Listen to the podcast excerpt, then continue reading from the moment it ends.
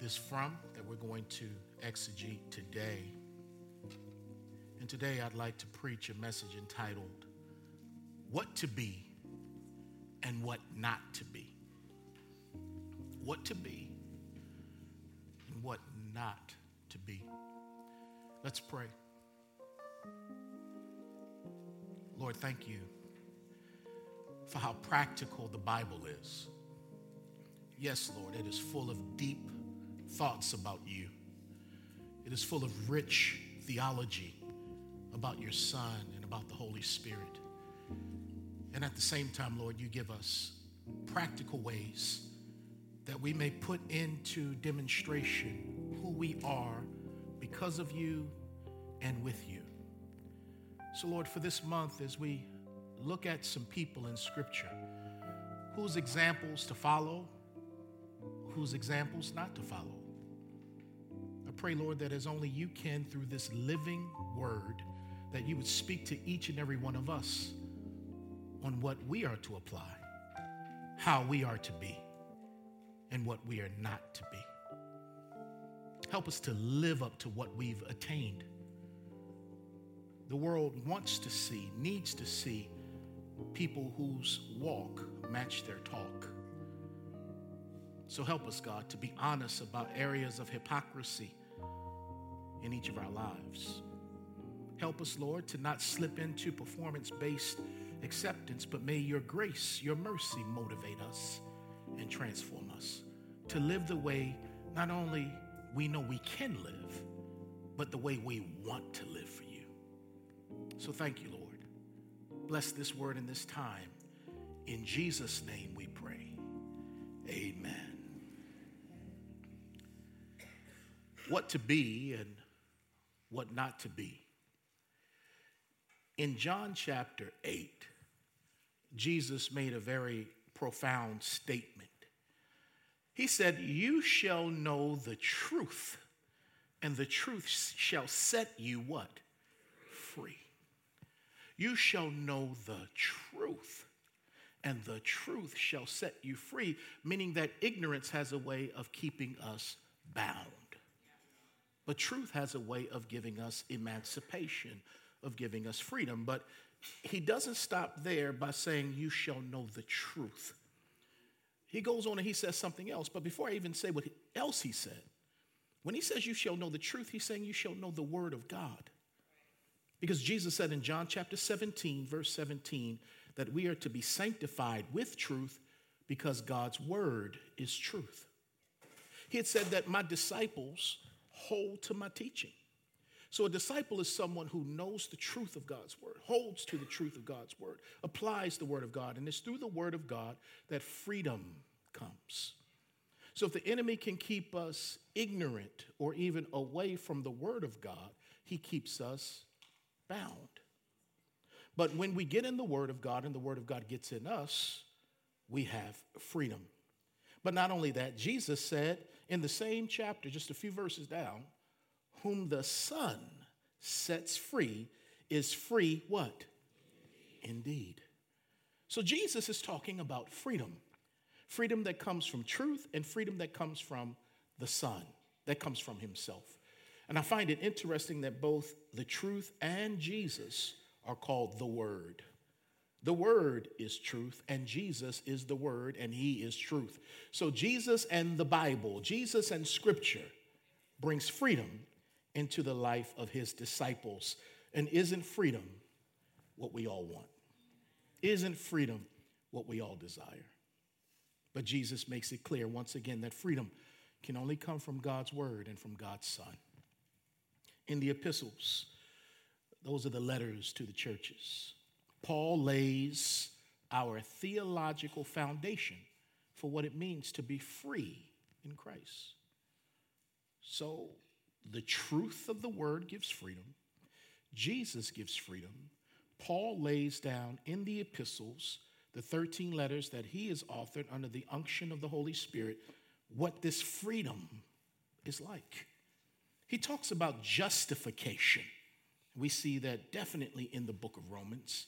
And justification is a big word that simply, simply means we've been set free from the penalty of sin. So, whom the Son sets free, Jesus, what do you set us free from? From the penalty of sin. He's come to justify us, which means he declares us as righteous based on his finished work on the cross and our faith in him.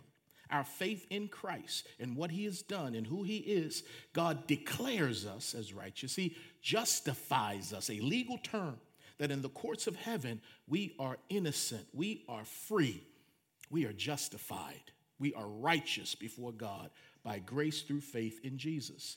And this justification, Strong Tower, is immediate.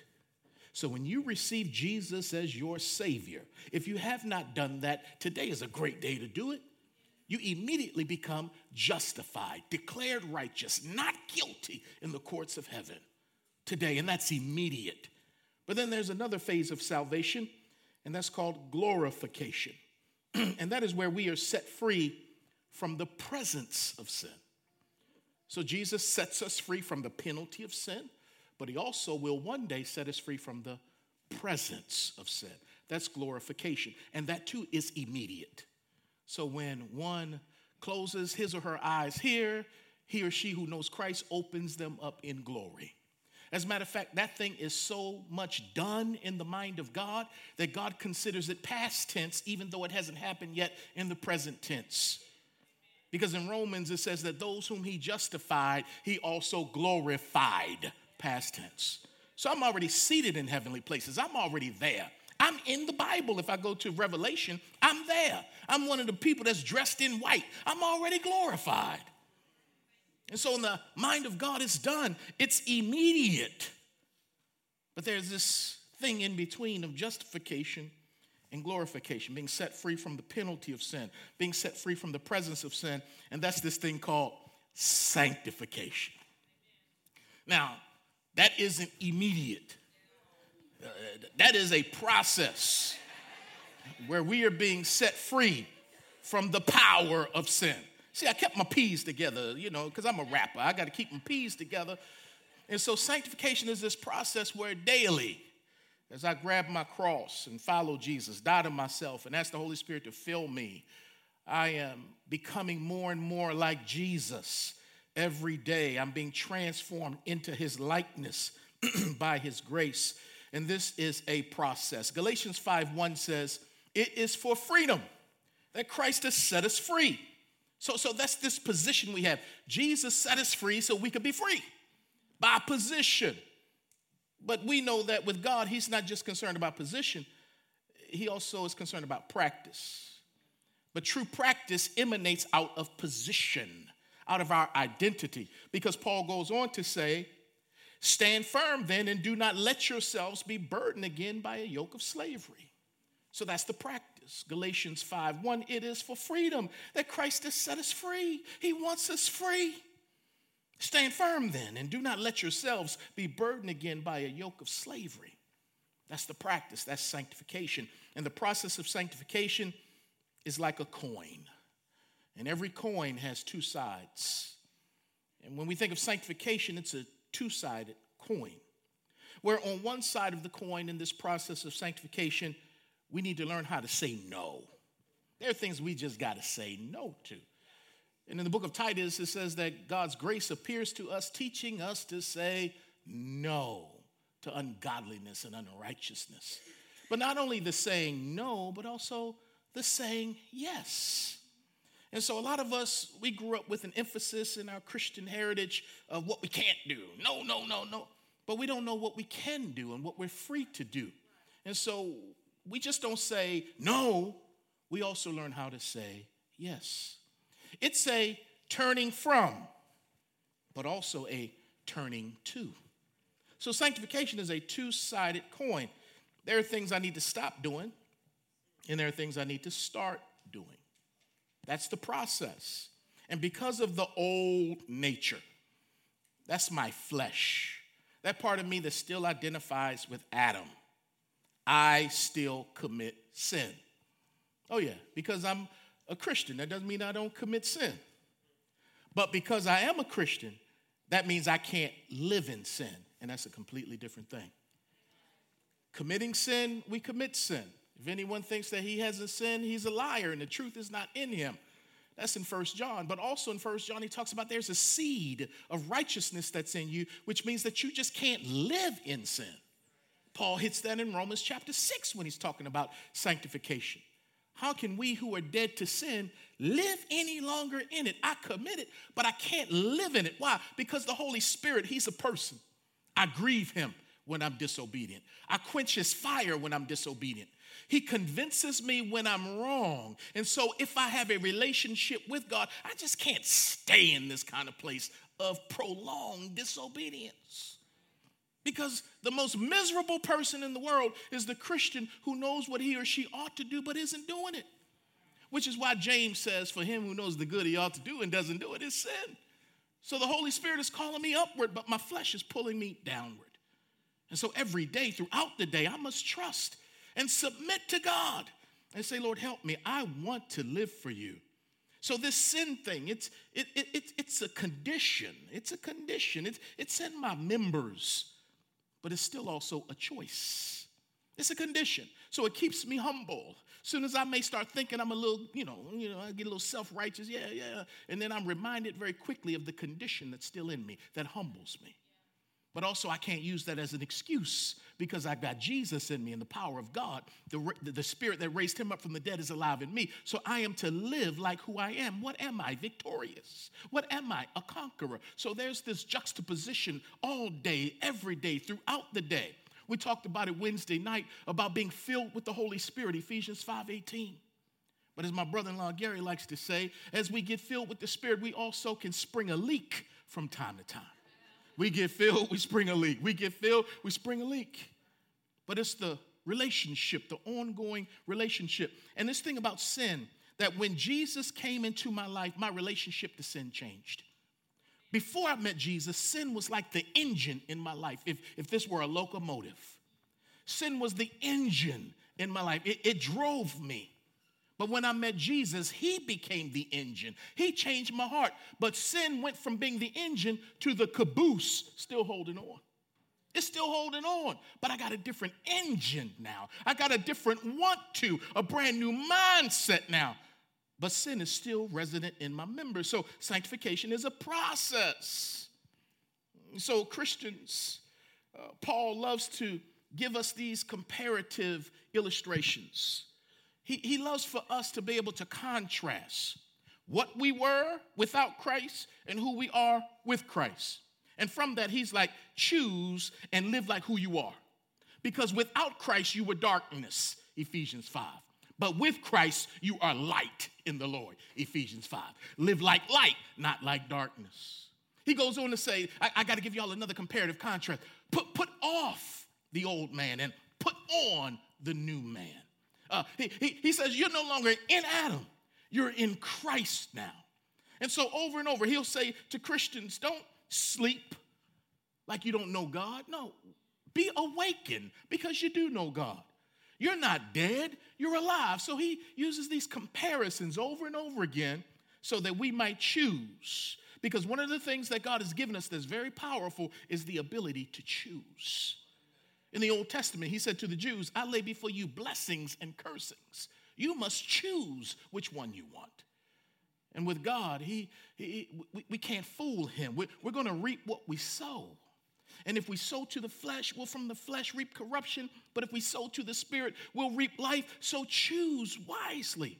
And for a Christian, technically, I don't have a choice except to obey, except to do what he says to do. But my flesh is always fighting.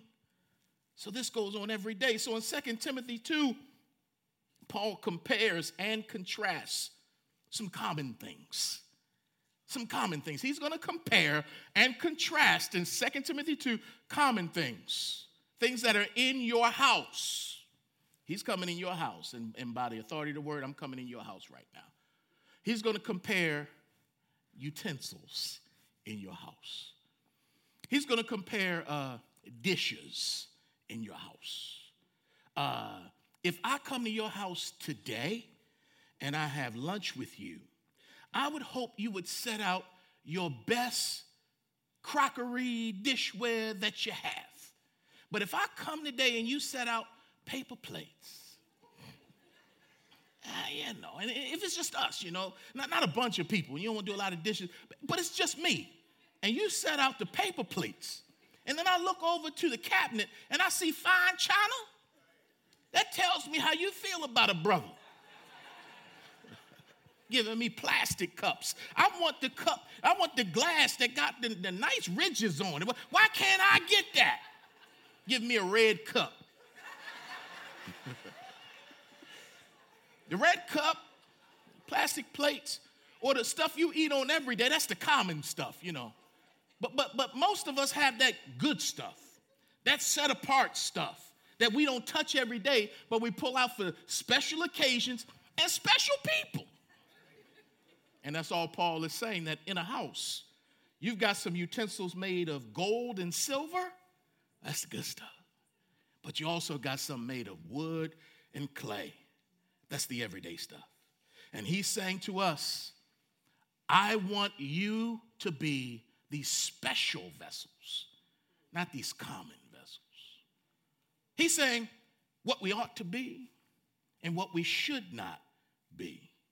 Before I read the passage, let me give you the background. Paul is writing to Timothy, his protege, one of his sons in the ministry, who is the pastor over the church in Ephesus. When we talk about the church in Ephesus, we're not talking about one particular body, definitely not a building. They didn't have church buildings in the first century. No, the church was a people, it was a movement, it was in a city. So the believers may have met in different homes, but they were one church in the city of Ephesus. Uh, uh, Paul had placed Timothy over that region, over that church in the city. And one of the things he had to do was not only to, to teach and lead by example, but also he would get these letters from his spiritual father, the Apostle Paul, who was authorized by Jesus, and he would read these letters to the church in Ephesus. He would interpret what the apostle meant. And so they were getting instruction. So Paul writes to Timothy. Second Timothy is a letter from Paul to Timothy, who's over the area in Ephesus. And one of the things that Paul wants to talk about is false teaching. Matter of fact, there are false teachers in Ephesus. And Paul is so bold in the Lord, he gonna call these folk by name. We're gonna read who, who, who they were. So he's saying to Timothy, you've got to beware of false teachers. They're not only dispensing false teaching, but they are also display, displaying ungodly, iniquitous behavior. So you got to watch out for these kind of people. Their teaching and their lifestyle were off. Watch out for them. So Paul admonished Timothy to beware of two people, Hymenaeus and Philetus. Beware of them. Do not be with them, and surely do not be like them. But that's easier said than done because it's one thing to talk about Hymenaeus and Philetus, but they also had their own disciples. They also had the people that they influenced with their false teaching, which we'll talk about in a moment. And when you have false teachers giving false teaching to their disciples who claim to be a part of the church in Ephesus, what you have now is you have them blending in to the church, blending in to the body. Now, watch this. These people that are blending in are pretenders. Pretenders are blenders. Pretenders, fake folk, who say they saints, but they ain't. Uh huh. They not only deceive others, they deceive themselves. Because in every church, you've got the hots. But in every church, you also have the knots. You got folks that sing hymns, and then you got folks that don't even know him. Ah, and so in Ephesus, you had some pretenders blending in with the contenders. Oh man, did you hear the rhyme? Did you hear the rhyme? The, the blenders because they're pretenders. But in every church, you got contenders, just like you got pretenders. All right, let me keep on rolling. You didn't hear the rhyme. You did. I'm trying to be like Thomas the Third. Holy, holy, holy. I'm trying to be like Thomas the Third. Pretenders have existed in every era of Christendom, starting with Jesus. So listen to this, listen to this. Jesus said that for every sheep, there is a wolf in sheep's clothes. Okay?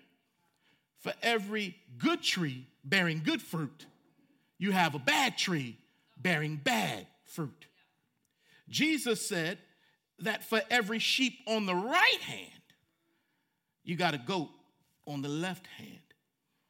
Jesus said that for every piece of wheat, every stalk of wheat, there is also a tare that has been sown with the wheat.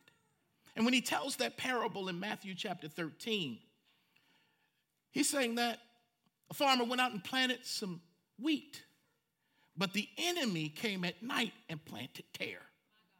They both grew up together. Now, here's the deal the wheat and the tare look just alike from a distance till you walk up on it and you realize that the wheat has something the tare doesn't, and that is wheat, the kernel of wheat. The tare looks like it has wheat, but under further investigation, it has no kernel. It, has, it does not have wheat, the grain within it. And so Jesus says that you can't separate them by just looking at them. Because the worker said, Should I go and remove the tare? And, and the Lord said, Don't do that because you might pull up some of the real ones while you're trying to disseminate and get rid of the fake ones. Leave them there until judgment day. Leave them there. And, and what will happen is the father will take the tare and, and, and bind them up because you can't fool him. You, you might be able to fool the workers, but you can't fool the farmer, God in heaven. And he'll take the tare and throw them into the, bur- into the fire where they'll burn. And he'll take the weed and he'll bind them up and put them in his house.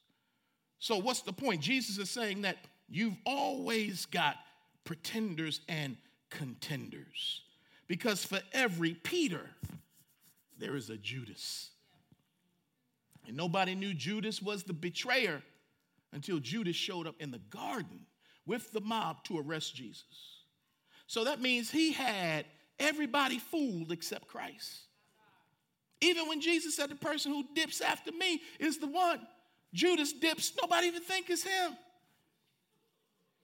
But Satan entered him at that table of communion.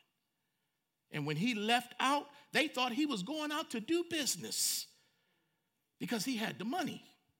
And he was helping himself to it, stealing out of the money pot, the ministry pot. And when he left, they just thought he was doing business. Nobody knew he was the deceived one. Nobody knew he was the betrayer because he was that good. So when I start studying stuff like this, I'm not trying to point a finger, I'm pointing a thumb. I'm not trying to hold up a microscope, I'm holding up a mirror and I'm checking myself. Where do I stand with God? Because Paul said it's good for us to examine ourselves to see if we are in the faith. So put the microscope and the mirror on yourself and say, Am I really born again? Because I'm, if I'm really a follower of Jesus, my walk and my talk are going to match up. What I am on Sunday is what I am on Monday. What I am in the light is what I am in the darkness. Doesn't mean that I'm perfect, but man, He's changed and is changing my heart. And He's working in me to want what He wants and to do what He wants me to do. I'm a changed person. I'm born again. I'm not the same. Okay, that's the background. Let's go to Second Timothy chapter 2. I'll begin reading at verse 14.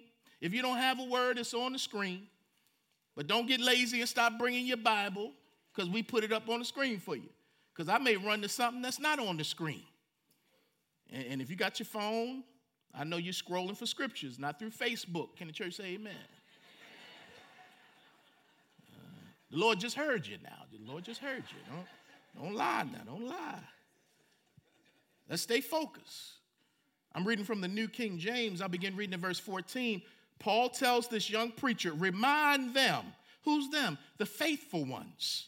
I poured into you, Timothy, and I want you to pour into them, to these faithful ones that, that can teach others. So remind these faithful folks of these things, charging them before the Lord not to strive about words to no profit to the ruin of the hearers. In other words, don't be out playing verbal gymnastics about religious things and the kingdom of God. Uh, don't be arguing with people about the kingdom. No, no, don't, don't, don't do all that stuff because the people who are listening won't be profited if you get into arguments with people, which is what false teachers like to do. Hold on.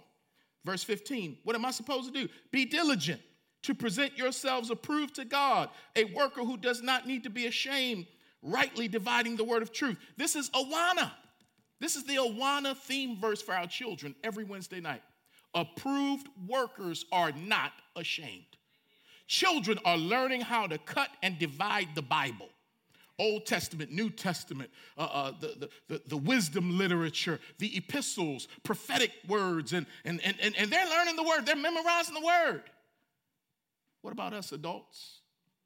Do we really know this book? Are we studying this book? Or do we only open it on Sundays? We, we, we can't even have a discussion with somebody because we don't really know what we believe. And then we become cult bait.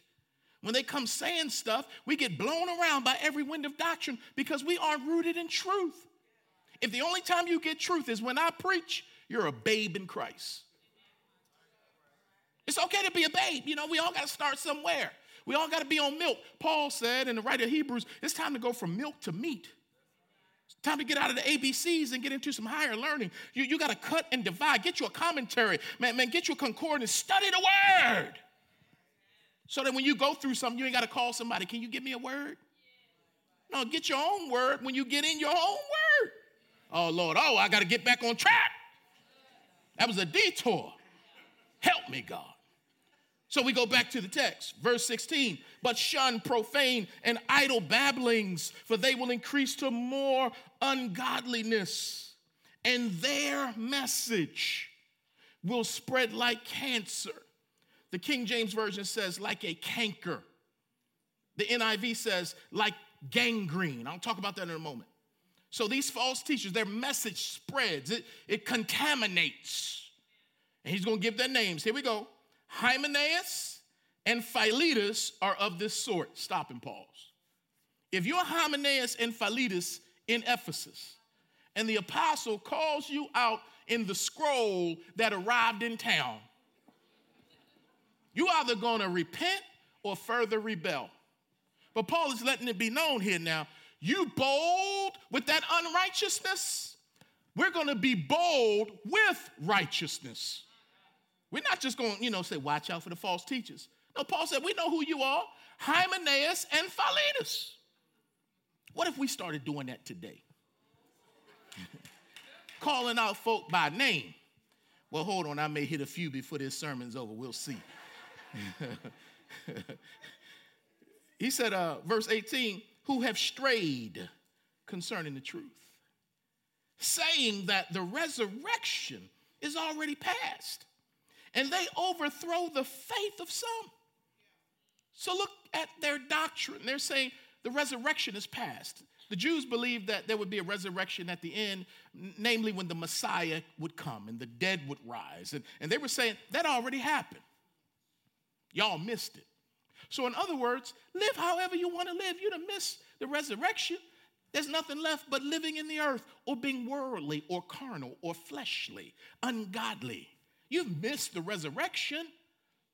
So here's what the false teachers do they not only say false doctrine, but they support errant living.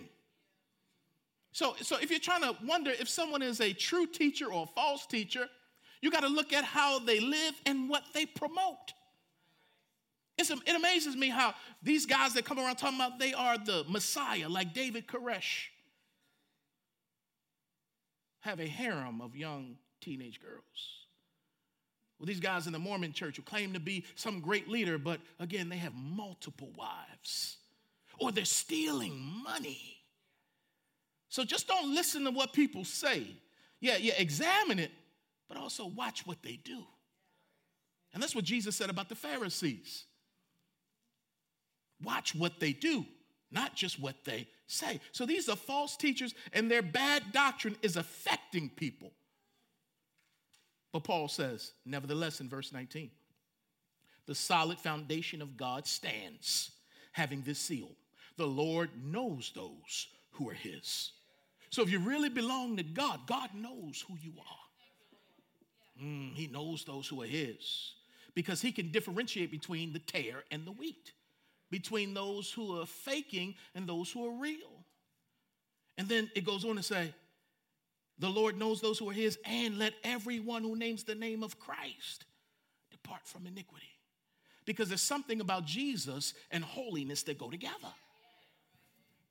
Don't say you walk with Jesus, but you're walking in iniquity, intentional iniquity, where you're robbing folk and taking advantage of people. Uh uh-uh. uh You might fool some of the people some of the time, but you'll never fool God any of the time. Verse 20, but in a great house, that could speak of church, okay? Church has been called a household of faith. But in a great house or great church, there are not only vessels of gold and silver, but also of wood and clay, some for honor and some for dishonor. So in every church, you got some real people and some fake people. He's going to even hit you and say, some for honor, some for dishonor. What's the point? Hymenaeus and Philetus are like the wood and the clay. They are dishonorable yet they're in the house. Paul and Timothy are like the gold and silver utensils, and they're in the house.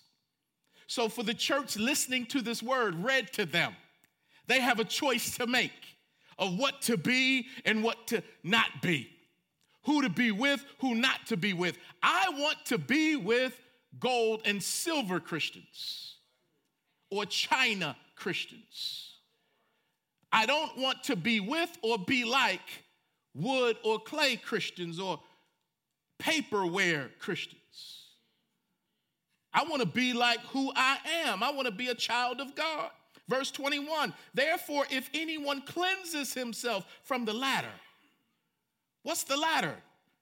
The dishonor the wood and the clay. Cleanse yourself from Hymenaeus and Philetus. What happens? He will be a vessel for honor, sanctified.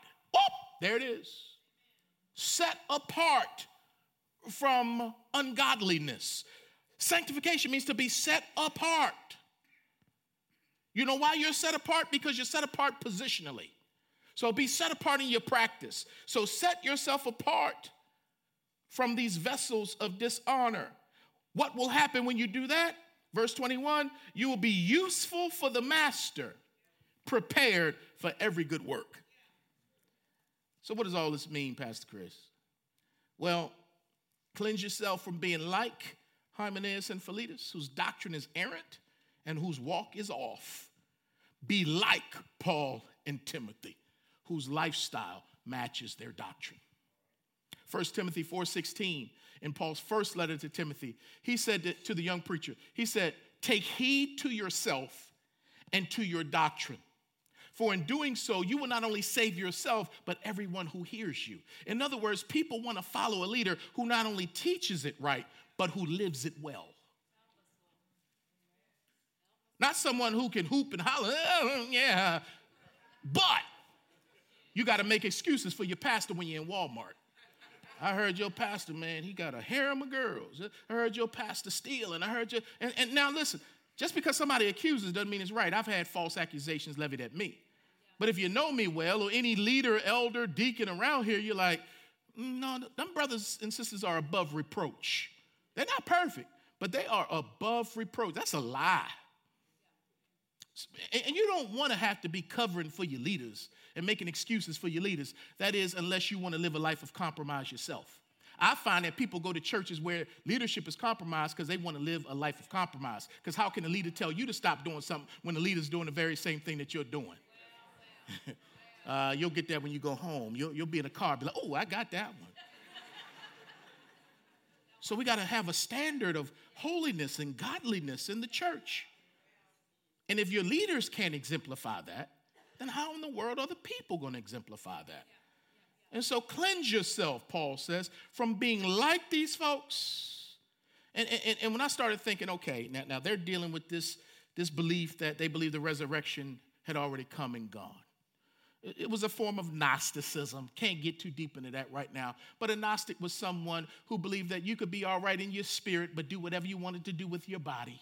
In other words, you're going to heaven so you can live like hell till you get there. that's basically Gnosticism. And, and, and, so when I think about what's going on today, uh, some of the errant doctrines that we need to be aware of, we need to watch out for the Mormons. We love them. Many of them are sincere people, but you can be sincere and sincerely wrong. Because whenever we think about false doctrine, we're talking about people who deny the person of Jesus, who degrade the work of Jesus, and who distort the words of Jesus. And in Mormonism, they deny the person of Jesus. He's just one of many gods. In Jehovah's Witness, they say that Jesus was a God that was created by Jehovah. No, no, no. You are denying the person of Jesus. And when you get down with all of these religions, whether it's Hinduism, Buddhism, Islam, Baha'i, at the root of it is works based acceptance. They got to work in order to appease their deity. So it goes back to them and what they can do and what they won't do. And, and, and they got to have this hygiene and this diet and they got to follow these pillars and they, they got to do, do, do, do, do. And who gets the glory? You do. But in Christianity, though, God comes to us. In Christianity, we're not talking about religion where we're searching for God or trying to appease God. In Christianity, God searches for us and He appeases Himself through the death of His Son on the cross. And those of us who accept Jesus, we're born again. We're made right with God. Not by works of righteousness that we have done, but it's only because of His mercy that we're saved. So it's a different mindset. I don't work to get saved, but I work because I am. So my works, my lifestyle matches my profession. Because I can't say that I choose him and I just live like hell. Uh, no, no, no, that don't work either. And there are a lot of Christians or professing folks who think that because they prayed a prayer, they're going to heaven. But you don't see any evidence of that prayer of salvation in their life. They might be a tare, or they might be, they just haven't grown up yet. That's why we won't know till Judgment Day. The only person I know who's saved in this room is moi, me. I believe my wife is saved, but but but I, you know. We're gonna get to heaven and be surprised over who's not there. Where my homie at? He didn't make it. Then we'll be surprised over who is there. What? That dude? That's why you better check yourself. Where do you stand with Jesus? Do you know him? Is he in your life? Is he changing your life? Do you love him?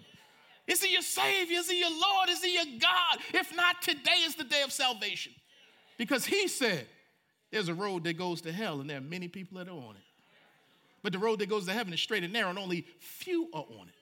There are going to be people who come before him on that day saying, Lord, Lord, did we not cast out devils in your name? And he's going to say, Depart from me. I don't know you. But we see in this passage, God knows those who are his. So if you really belong to him, he knows who you are.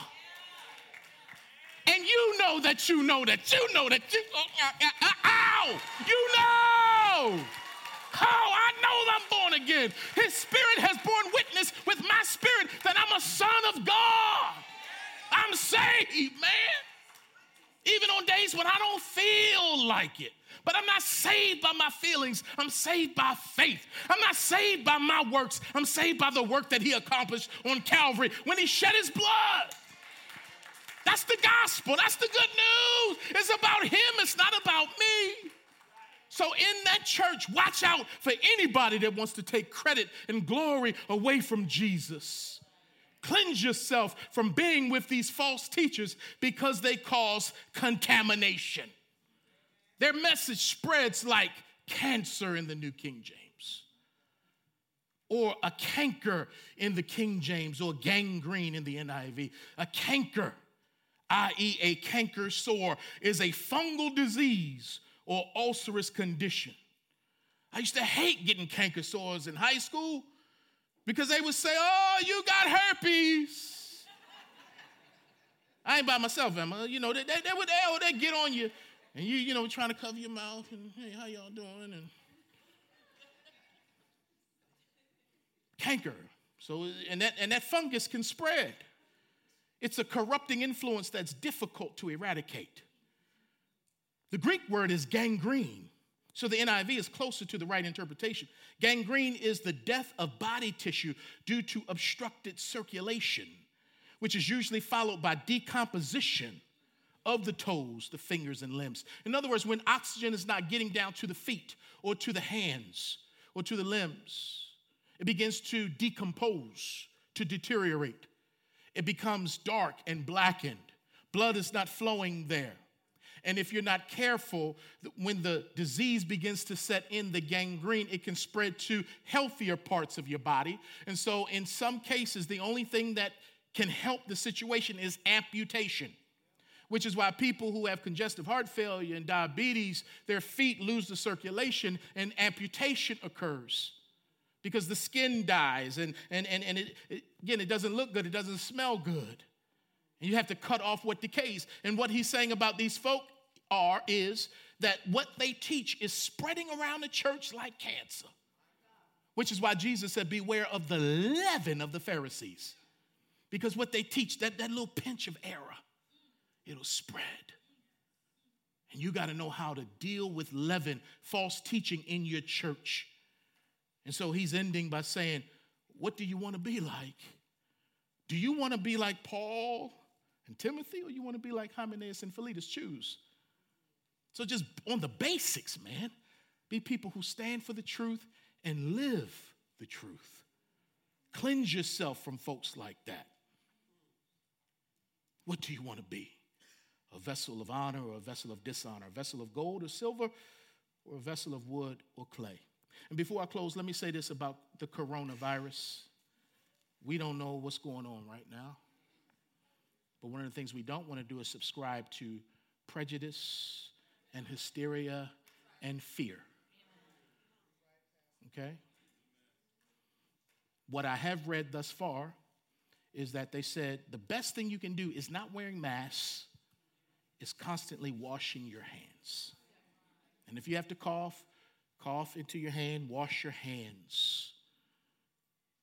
But see, something is starting to look like it's going to spread. And people are becoming frightful. And we're praying, Lord, heal this, stop this, raise up people, because disease festering kills. Disease in a church can kill a church. So we have to make a decision. We got, we got to call stuff out. Which is why any leader that we have in this church, there are certain basics of the faith that they must adhere to. If they don't adhere to the basics of the person and work of Jesus and the authority and inerrancy of Scripture, you can't teach here. We might not even let you join here. We got to test the spirit, see where your heart is. Pastor, why, why, are you giving us all this right now? Because in weeks to come, we're going to talk about what to be and what not to be. Next week, we're going to talk be like Titus. Don't be like Alexander the coppersmith. We may preach a message be like Joseph, who fled from immorality. Don't be like Judah, who walked right into immorality. Uh, be like Abigail, who served. Don't be like Nabal, who was a fool. We're just going to walk through and we're going to step back and say, What am I going to be today? I want to be like this vessel of honor as opposed to a vessel of dishonor. Stand with me, strong tower, and let's pray. If STBC is going to be stronger than ever, and stronger together in our 25th year. Each person in this quote unquote great house must decide to be a vessel of honor. I know that's what I want to be. And vessels of honor are useful to our master and prepared for every good work. Yes, Lord. Let's pray. Lord, we take self inventory. Not only where are we with salvation, because I know, Lord, the majority of us in this room, we know you.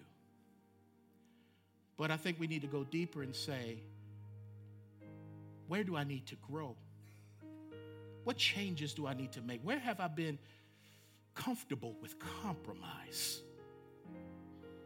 What besetting sin have I made excuses for and justifications for? What?